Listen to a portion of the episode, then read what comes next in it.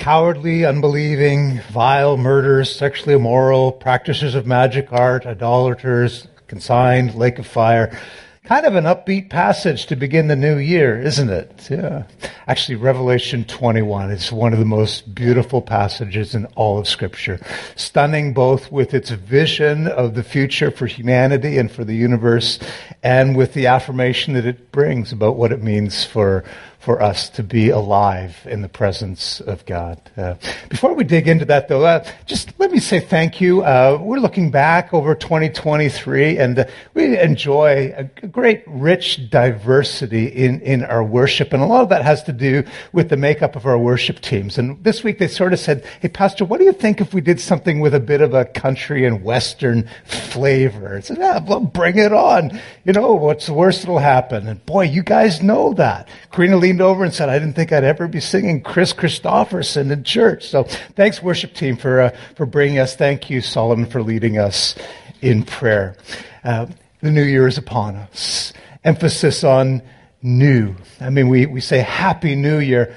No guarantee about the happy part. I pray it is. I mean, I, I pray that the worst of 2023 gets left behind and that we carry forward a vision for how God can be at work in our lives, doing something that's new and fresh. Because we're fascinated by new things, aren't we? Especially those who are in an area that is, is just teeming with newly refreshed things every year. Canadians, GTA residents, it's always in front of us and things seem to go out of date so fast. Teachers will tell you that, right students? You can't use last year's textbook. You gotta go by the new edition. Students will try and convince their parents that they can't get by with last year's model of phone. They need this year's update. Style gurus will say you can't get away with wearing last year's colors. You need to wear this year's colors. We're fascinated by new things. And, and at the risk of being maybe a little bit more philosophical than we're ready for in the morning, um, I think there's a reason for that. And part of it has to do with what it means to be human. There is something in us that, that yearns for newness. In fact, you could say that it yearns for, for eternity. It's why there's something in us that, that recoils at, at the idea of, of loss, that, that things would cease. And I think that there's this reality. Well, hey, I caught a glimpse of myself coming out of the shower, you know, from, yeah, you don't want to hear this, but we sense that we're fading away. Uh, we see ourselves sagging. We're, we're wrinkling. We're, we're decaying. And we want to say that's not natural, even though I guess it is natural. It's inevitable. But we want to stay new. So new clothes and new diets and, and New Year's resolutions. We're finally going to get back to it. We're going to take charge of our lives. We're going to exercise. Now, uh, uh, at some level, all of it's putting off the inevitable, the fact that we know we're falling apart. Nature is subject to futility. That's the word that the Bible uses to describe it. Romans 8, one of the great chapters in the Bible. Romans 8 verse 18 says, I consider that all of these present sufferings, everything we're going through, all the hardship, all these present sufferings aren't even worth comparing with the glory that will be revealed in us. Romans 8 goes on to say that creation itself is waiting in eager expectation. The language there is the language of, uh, uh of pregnancy, labor, and delivery. We're waiting uh, for the full term to come, for, for the children of God to be revealed, because creation itself, and here it is, has been subject to futility, to frustration. It's like creation is going through, and the biblical word for it is labor pains. Labor pains. Things are subject to decay. Everything goes to pieces. That white post in your front yard, if you leave it alone for 10 years, it's going to be a gray post unless you do something to renew it. We are falling apart. You're losing your hair or you're gaining it in places that you never thought you were supposed to have hair. What's coming out of my ears? You're starting to sag. And to address all of this, we have a multi, multi billion dollar industry that grows up in order to prevent us from feeling our age and looking our age. The cosmetic industry use makeup to try and get back our youth. But we're fading. We use refrigeration, uh, not for people, not yes, not yet at least, but as a way of keeping food from decaying. But it does eventually. We use formal, well, yeah, formaldehyde, we know what we use that for. We, cosmetics and, and all of it. The fact is, the Bible tells us everything is falling apart. Nature is subject to decay, and we hate that. And so we love the idea of newness. And we come to Revelation 21 with its repeated refrain that, that there's something new going on. Behold, God says, I'm making all things new. There is a new heaven. There is a new earth. Now, now the language that, that's being used there, the, the language of the Bible, wasn't written in English. Thank goodness, right? Because English takes forever to learn. But it was written in Greek. And in Greek, the word new, actually, there's two different words there. One is the word neos. You know that word, neo. It's a prefix when we refer to new things. It is neo. So neos, say that. Neos. The other word, and it's a word that we don't have in English, is the word kainos. Say that. Kainos. Look at you Greek scholars early in the year. Hey, and thanks to Sheldon who caught that. Multilingual expert. I had the wrong word or the wrong pronunciation the first service. Kainos. Neos. Neos. Two different words. Neos means something that is new, that has recently appeared. So Dante and Tamia, there is something Neos in their life. A brand new baby girl. Congratulations to them. And we just, we love that, don't we? We love that. That is, that is Neos. Wasn't there yesterday. It's there today. Neos. But the word kainos, uh, that's something different. It's also translated new, but it's not talking so much about duration. Wasn't there yesterday, it's here now. It's talking about a quality of existence, the feeling of newness. Like that new car smell. Now, you get that new car smell when you get a new car, but I'm told you can actually spray that thing around in an old car and you got new, that, that would be kainos. Kainos. Not talking about duration, it's talking about quality. This is the quality of being, the quality of vitality, of vivaciousness, of, of freshness, of newness. We put on makeup not because it's neos. We don't actually do anything to reverse the number of years that are on our birth certificate, but it's kainos, it's that feeling of newness when we do it. So we started bright, we start to fade, we're looking for a little bit of kainos. We, we start together, we feel we're going in pieces, we start strong, we're getting weaker. We're looking for the quality of newness in our life. Kainos is not about duration, it's about that quality of brightness and vividness and strength. And Revelation 21 is saying something that's revolutionary and it's incredible news, and it's news I want you to hear at the beginning of a new year. In God, there can be kainos without neos. Say that. Kainos without neos. And you go home and you say to your family, hey, guess what we learned at church today? Revolutionary. You can have kainos without neos. And they'll say, I, am never going there. You guys are nuts.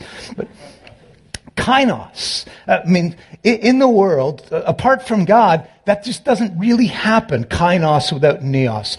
In order to be new, you have to be new. But but something happens in God. In order to, to have that going on in your life, it doesn't mean that, that everything that was old gets jettisoned, thrown out, recycled, and we start fresh. No. In God, things get newer and newer, brighter and brighter, more and more vivacious. And we don't have a category for that.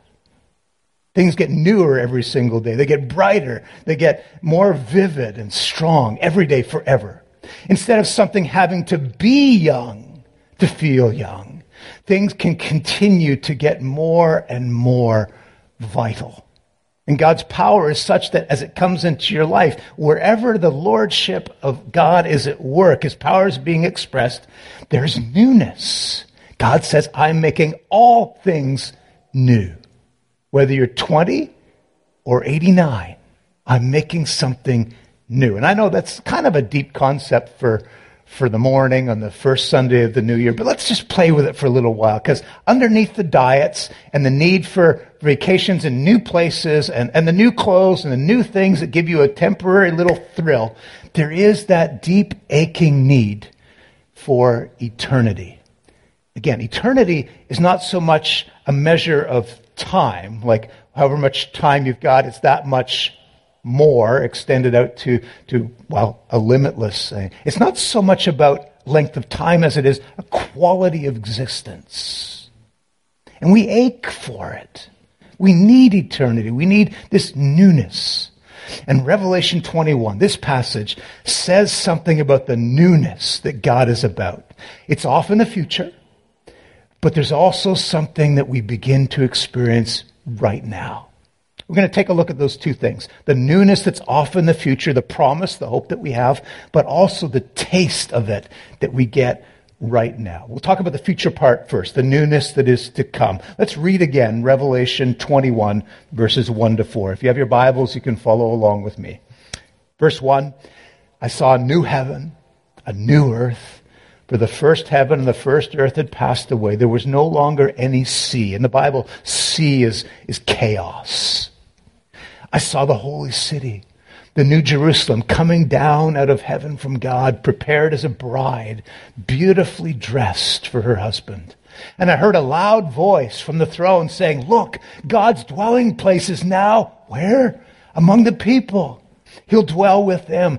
They will be his people, and God himself will be with them, and he will be their God. And what will that be like? He will wipe every tear from their eyes. No more death, or mourning, or crying, or pain. That's the old order. And all of those things have passed away. New heaven and a new earth creation that had been subject to decay is no longer frustrated. Everything is free to be as it was designed to be. Jesus talks about this, Matthew 19, about the restoration of all things. In fact, he talked about it in a way that had such influence on his disciples that when Peter gives his very first sermon in Acts chapter 3, Peter says this, that Jesus remains in heaven but he's not doing nothing. He remains in heaven until his coming. He's at work with God, and what are they doing? They are restoring everything. Psalm 96. In fact, so many of the Psalms, but Psalm 96 is a great, great place to give us a starting point. And it starts with our own frame of reference, what we see, what we know. Let the heavens be glad. Let the earth rejoice. Let the sea roar. Let the fields exalt. It's the psalmist's way of saying, look outside. And as beautiful as nature is outside, those, uh, those stirring mountains, those, those beautiful seascapes, the, the wonderful wilderness, and all of that, it's still just a dim shadow of what it could be and what it will be when Jesus renews it all. It's not just that, that we're falling apart. Creation itself is not as it should be floods and earthquakes and tsunamis and death and decay. In some ways, the, the world, the universe has been hurt by us. The very earliest stories of humanity the Garden of Eden story talk about that moment when human beings presented with a choice. You can do life with God or you can try and do life without God. You can yield to the wisdom and beauty and design of God who is the architect of all things or you can try and go your own way. And human beings selfishly and stupidly decided we'll go our own way. The word for that was sin. And the, the metaphor, the analogy is the apple that represents we're going to lean on our own choices, not on your own wisdom, on your wisdom. But, but interesting, the, the moment human beings made that decision, it wasn't just something that happened in us. The fracture of our relationships with God and ourselves and other people. Something happened in the world. Metaphorically, Genesis describes it as, you know, the Thorns and thistles began to appear in the ground. Said, You're going to have to toil, blood and sweat to try and generate food to eat. And creation itself cracked in that moment. I don't know exactly what that all means, but it does mean that creation is also on its tiptoes, waiting for all things to be made new. One of my favorite sayings, written by an old English martyr, a man named uh, John Bradford. Listen to what he says. He says, if this universe out there with all of its canyons and seas and skies and beauties, with all of its infinities and immensities, if this nature is what God gives his enemies, which is what most of humanity is until Jesus works in us, if this is what God gives to his enemies, can you imagine what kind of world he's going to give to his friends? the universe is going to blossom. One of the people who was fascinated with this idea um, was a writer of high fantasy. In fact, he's the, the first great writer of high fantasy. Um, many of you know him, and many of you know his works. Tolkien, J.R.R. Tolkien, was a fine Christian man, deeply devoted, lifelong believer. And he saw the epic stories that he was writing as a kind of allegory or metaphor to tease out some things that he wanted to say about God and about the world of God. And in, at one point in his epic, The Lord of the Rings, he's trying to describe a place in a way that gives us a taste of what Eden was like, what the world was like before it cracked, and what the universe will be like when it's no longer sullied by sin. He says that Frodo looked at the grass and the trees, he was amazed. And listen to what he writes. He says, Every shape seemed at once clear cut, as if it had been first conceived and then drawn out at the uncovering of his eyes, both ancient as if it had endured forever, and present at the same time. He saw no color except those that he knew gold and white and blue and green, but they were fresh and poignant, as if he had at that first moment discovered them and made for them names that were new and wonderful. No blemish or sickness or deformity could be seen in anything that he looked at. In fact, he felt as if he were inside a song. Isn't that beautiful language? He felt as if he were living inside a song. What Tolkien is trying to do with his words is, is, is tease us with this idea of the glory and the beauty and the immensity, the, the infinity of riches that lie underneath that description of new heaven and new earth. But not only that, not only are we told we get a new heaven and a new earth, on top of that, there's a new humanity. It's not just nature that gets renewed, it's us, you and me. Revelation 21, verse 3 the dwelling place of God is now where? With us, among human beings. He'll live with them. They will be his people. God himself will be with them. He'll be their God. And just to drive the point home, he'll wipe away every tear from their eyes. What does that mean? What, is it, what does it mean to be glorified, for things to be renewed, that newness that is to come? We're told many times in the Bible about it, and it's astonishing. For example, 1 Corinthians 15 says, What is sown in our physical bodies gets raised up in spiritual bodies. One of the most astounding passages that you'll ever read. It doesn't say that when we die, our body goes to seed. It, it says that, that what begins in us physically culminates in us spiritually. We're sown a physical body, we are raised a spiritual body. If you want some idea of what it means, think Jesus after the resurrection. Can you imagine that? Not resuscitation, not I died and then I was gone for a while and then I gasped and I'm alive again inhabiting the same old worn out flesh. No. The life of Jesus, that, that newly given life. Hardly begin to imagine, But I know this. I know that right now, body and soul are often at odds. I've seen people with the most beautiful souls trapped inside ugly bodies, deformed by, by age and injury. And I've seen people with the ugliest of souls and the most incredibly beautiful bodies. That disconnection, that's, that's the result of the fall. It's what sin does. A spiritual body, a new body, like clear glass, where you can see all the way through, right to the glory of the soul. You see beautiful things all the way down. What does it mean when the Bible says that you'll run without growing weary, you'll walk without being faint? What does it mean when it says we're going to be glorified? I can't begin to imagine, but I, I want to give you a tantalizing possibility. Right now, we, we understand the world through five senses, don't we? You can, you can touch things, you can taste, you can see, you can hear, you can smell.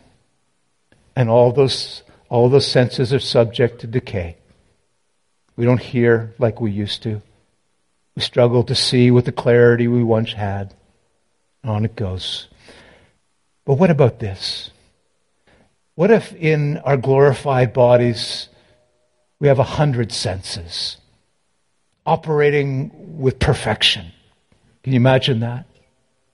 Uh, we have a tendency to think maybe I'll see, but I'll see a little bit further. I'll have 2040 vision for a change. I'll be able to hear, but a little more clearly. I can hear all the way up to the kitchen when my wife is calling me to do something. what would it mean to be alive to the wonders of God's presence, to the breathtaking scope and beauty of His universe, not just with five senses, but with 5,000? We're going to be glorified. All things new. This is the point in the sermon that uh, often I, I say jokingly, this is the turn. About 15 minutes in, and you're wondering, okay, uh, so what?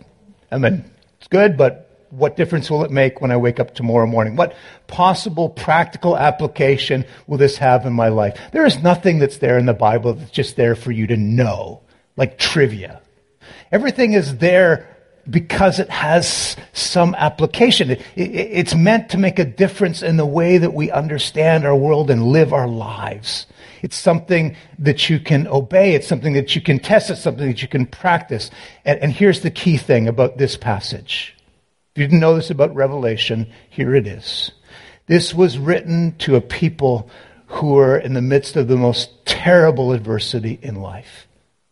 It's written in cryptic, almost almost impenetrable, impenetrable language to us. It's written almost in code to a church living under the fires of persecution. The whole book of Revelation is given to people living through tremendous suffering, some of them even facing the possibility of execution. Again, I, I don't know what 2023 was like for some of you. For some, it was a yay God year. For some, it was a, I hope I never see another one like it kind of year. For most of us, it's going to be a mix of the two. But if you look back at any moment where the adversity felt like it was about to drown you, Revelation is the book that was written for you. Remember, the, the revelation, what's being revealed is Jesus, the living hope of the world. And, and that not only did he come, but he's coming again. And it's intended to stoke the fires of hope in the lives of people who are about to, to endure real fire, or be fed to lions, or suffer all manner of persecution. You might want to say to them, what, what difference could this possibly make? Well, here's one of the remarkable facts about Christian history. The comfort offered by the book of Revelation, not only did it work a little bit, it, it, it worked dramatically. The people who received the words of this book walked into lions' dens singing hymns. They went to the stake singing hymns. The living hope, Jesus came to them and said, look what's in store for you. Look and see, taste and feel the newness that is to come. They got a hold of it and they were able to face the most unthinkable of things. It's why, it's why Tertullian, one of the great leaders of the early church, said, the blood of the martyrs is the seed of the church. You ever heard that before? The blood of the martyrs is seed. Why is it that the Christian church grew so rapidly and dynamically? Why did it explode? The blood of the martyrs is seed, Tertullian said. People looked and saw how Christians handled adversity. They saw how they handled the plundering of their goods, the murder of their families. Non-Christians looked and said, it's unbelievable. What is it these people have found that allow them to live this kind of a life? The blood of the martyrs is seed. What did they have? Had the same thing that's in front of you right now. Revelation 21. What are you doing with it? What kind of problems do you have in front of you? What do you face this coming year? If this hope was sufficient for, the, for them, don't you think it might be sufficient for you? How does it work? Uh, it must be something like this. I mean, you, you, you, you take it in. A lot of people think Christianity is sort of like a virus that you catch. You hang around Christian people and you get their disease. And, well, maybe, but I don't think that's exactly true, and neither do you. Christianity is, is truth that you take in. It's, you take Jesus in and then you begin to work it out. For example, Paul has this place where he's talking about the hope that we have in the future. In Romans 8, Romans 8 18, if you want to turn to it. Paul says, For I reckon, I reckon that the sufferings of this present time aren't worthy to be compared with all the glory that shall be revealed. Romans 8 18. You hear that? Let me repeat it. I reckon that the sufferings of this present time, all that adversity, all those challenges, not even worthy to be compared with the glory that shall be revealed. That word reckon's an important word. It's an accounting word. It comes from the realm of finances. It means just to count. A reckoning means an accounting, an audit. It's an audit in which you count the figures. You see what's here, what's there, do they balance? What do we really have? And Paul's doing the math on life. I'm going to live 70 or 80 years. And yeah, I'm going to have a little bit of trouble. And I might have pain in my later years. But what is that compared to the glory that's about to be revealed? What could compare to that? And so he's reasoning it out. He's working it out. He says, maybe, for example, listen, I'm sick. But the great disease that has afflicted the world, sin itself, has been healed. I'm going to live and reign in a glorious body forever. Or maybe you say, I have some terrible debts, but the great debt, which is sin, has been forgiven. It's been dealt with. And now I have riches beyond the imagination of any earthly billionaire. He's reasoning it out. He's, he's reckoning. Are you reckoning? You have the same riches promised to those early Christians. Are you auditing what you have? For I reckon, Paul says, that the sufferings of this present time are not worthy to be compared with the glory that shall be revealed. If you're willing to compare the two, if you're willing to do the audit, reckon, work it out, you'll find that the future, the level of fear goes down, the level of anxiety goes down, the level of confidence and conviction goes up, the level of hope is sustainable. And I don't, I don't want to suggest that you won't still face adversity, that there won't still be disease and decay, that you won't sag and lose some more hair. but you'll do the math and, and you'll realize that there is no comparison. Let me give you one other little quote out of Lord of the Rings. This is a place where, where Sam, don't you think Sam was the real hero of that story? Yeah. I love Sam.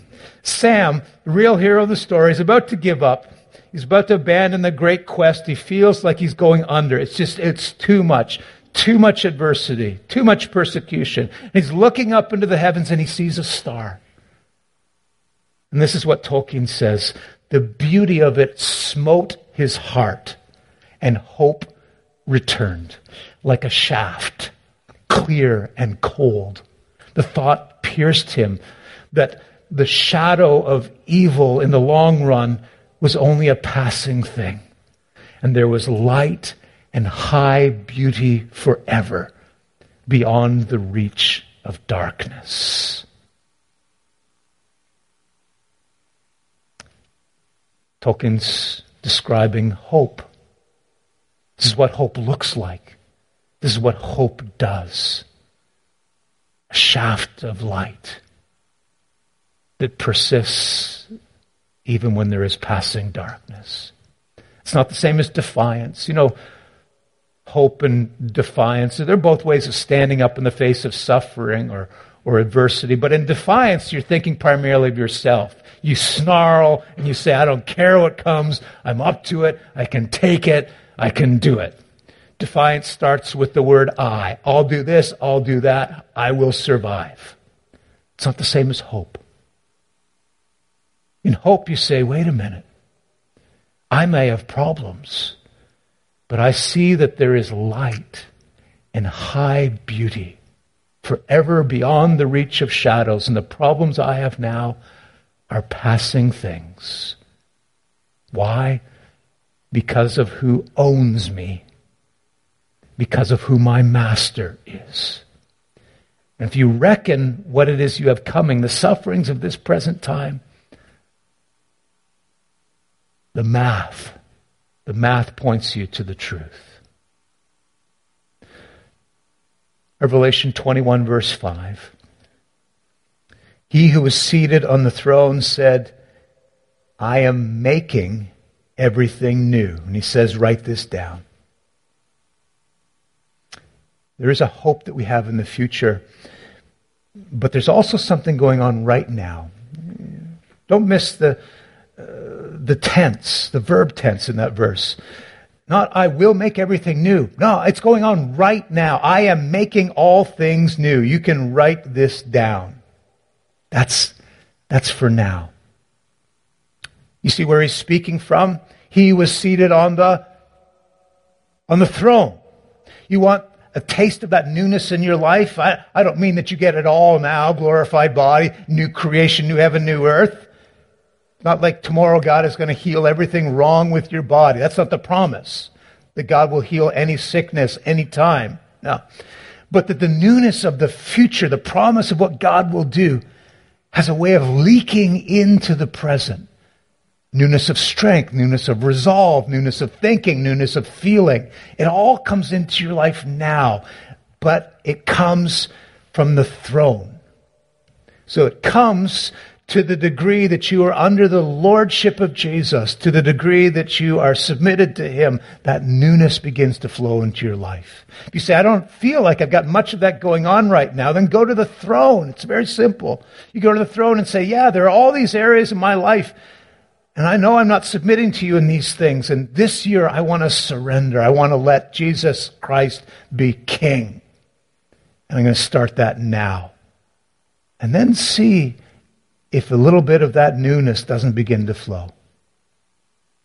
People who receive it are those who, who've learned what it means to come to Jesus, not just as a life preserver, not just as Savior, but, but as King and as Lord.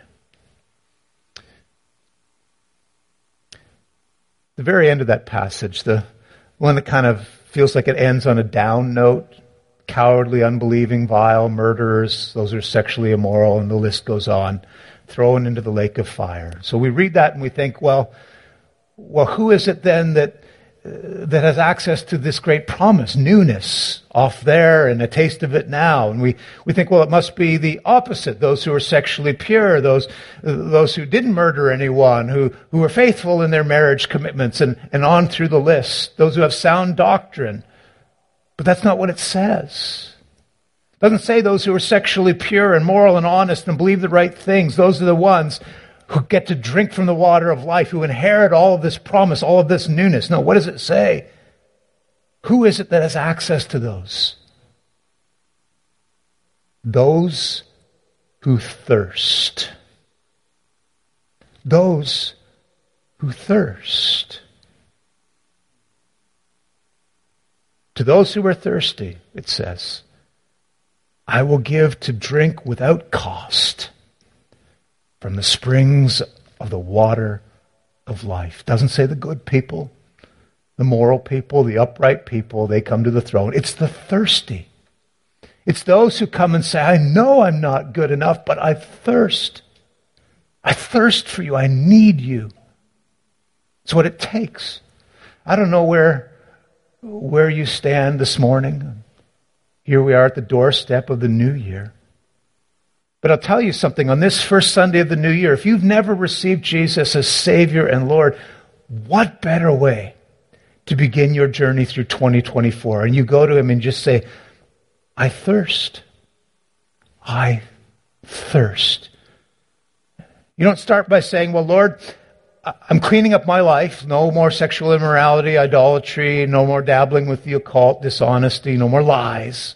Now, frankly, uh, you should deal with all that, and, and I hope we are dealing with all that. Life will be better when we deal with those things in those ways. And you'll be submitting to God's will in your life. But that's not where you start. You start simply by saying, I thirst. I thirst because I can't be as pure, and I can't be as moral, and I can't be as upright as I need to be, and I need you. I need your salvation, your forgiveness, your mercy, your strength. I thirst. And it's the thirsty ones who are received in heaven, not the great people, stunning in their seeming perfection. There are some people who are bad, there are some people who are relatively worse. But it's the thirsty who are let in. Let me give you one more scripture and then, then we'll wrap it up. It says in 1 Corinthians chapter 1 that God delights in those who thirst. This is what Paul says. Not many of you were noble. Not many of you were good. Not many of you were influential, but God chose the weakest of things of the world to shame the strong. And God chose the foolish things to shame the wise, and God chose the despised things, even the things that are not, to bring to nothing the things that are, so that nobody could boast in his presence. If we're going to boast, we will boast in him and him alone not in anything that we think we've achieved. No matter who you are, where you are, you go to Him. You pray the prayer of thirsty people. You say, Lord, I need this newness of life. I give myself to you. I want to obey you in the areas where I'm not obeying. Let newness flow. Behold, I am making all things new, God promises. Maybe we should respond. Why don't we do that? Let's spend some time in prayer.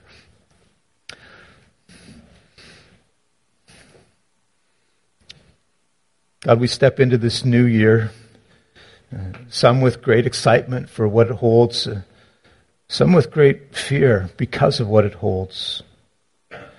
Um, and we know, uh, if we're being honest, that this year will have many surprises and some some will light us up and some will break our hearts. But we don't, we don't want to step into the year without you.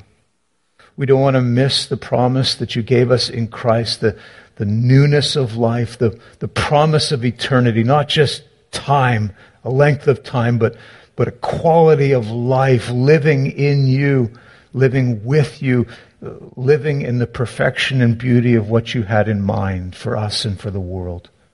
And God, we know that that promise, that hope, it's not just far off. It's, it's here. And we can taste it now. And so, God, uh, I want to step alongside anyone in this room who in this moment wants to claim it and, and acknowledge it. And maybe it's for the first time simply by saying, Heavenly Father, I thirst for you. I don't even have all the words to ask for it, but I'm asking just the same. I, I receive you. Everything that Jesus stood for, talked about, died for, was raised for. I want it. I need it in my life. I thirst. And then I pray that day by day through this year, you wouldn't just leave me as I am, but that in increasing ways, you would breathe newness, freshness, vitality into me. as a taste, a foretaste of everything that is to come. And we'll give you praise. We'll acknowledge your glory, even as we have a chance to catch and reflect in the smallest way the glory of God in our own lives. God, we bless you and we praise you in Jesus' name. Amen.